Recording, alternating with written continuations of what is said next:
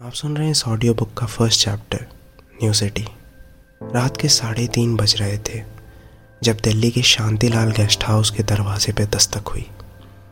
वहाँ के care taker ने जब दरवाज़ा खोला तो सामने 24-25 साल का एक नौजवान अपने दो सूट केस के साथ खड़ा था। केयर टेकर ने उसके हाथ से बैग लेते हुए कहा, अंदर आ जाओ अजय।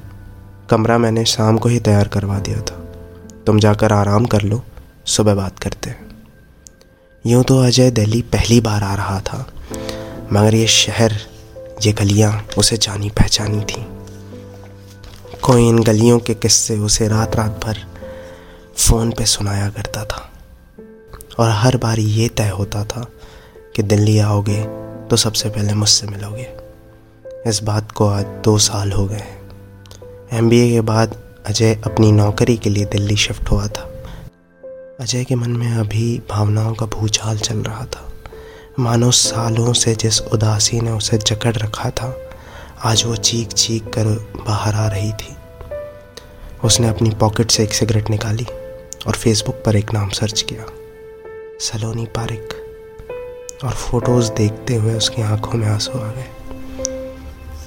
एक तस्वीर को देखते हुए उसने कहा, सोचता हूँ तेरी याद आखिर अब किसे रात भर सताती है? आज एक बात तो बताओ मुझे, ज़िंदगी खाब क्यों दिखाती है? क्या सितम है कि अब तेरी सूरत गौर करने पे याद आती है? जॉन अलिया का ये शेर, उसने बड़े हिम्मत से चैट बॉक्स खोला। वहाँ 16 दिसंबर 2020 का एक आखिरी मैसेज था। I am sorry I don't deserve you मैंने ऐसा तुम्हारे साथ कभी नहीं करना चाहती थी। ऊपर स्क्रॉल किया तो एक मैसेज पे उसकी निगाह रुक गई। लिखा था, मुझे यूनिक वे में आई लव यू बोलो मेरे शायर। उस मैसेज ने उसे बहुत इमोशनल कर दिया। उसे कुछ भी समझ नहीं आ रहा था। सो उसने फ़ोन उठाया और तहजीब हाफी का ये शेर उसे मैसेज कर दिया।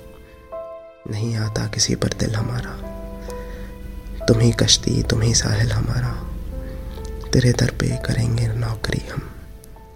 तेरी गलियाँ हैं मुस्तकबिल हमारा कभी मिलता था कोई होटलों में, कभी भरता था कोई बिल हमारा ये भेज कर वो अपने नर्म तकिए पे जाकर सो जाता है। तभी साढ़े चार बजे उसका फ़ोन बजता है।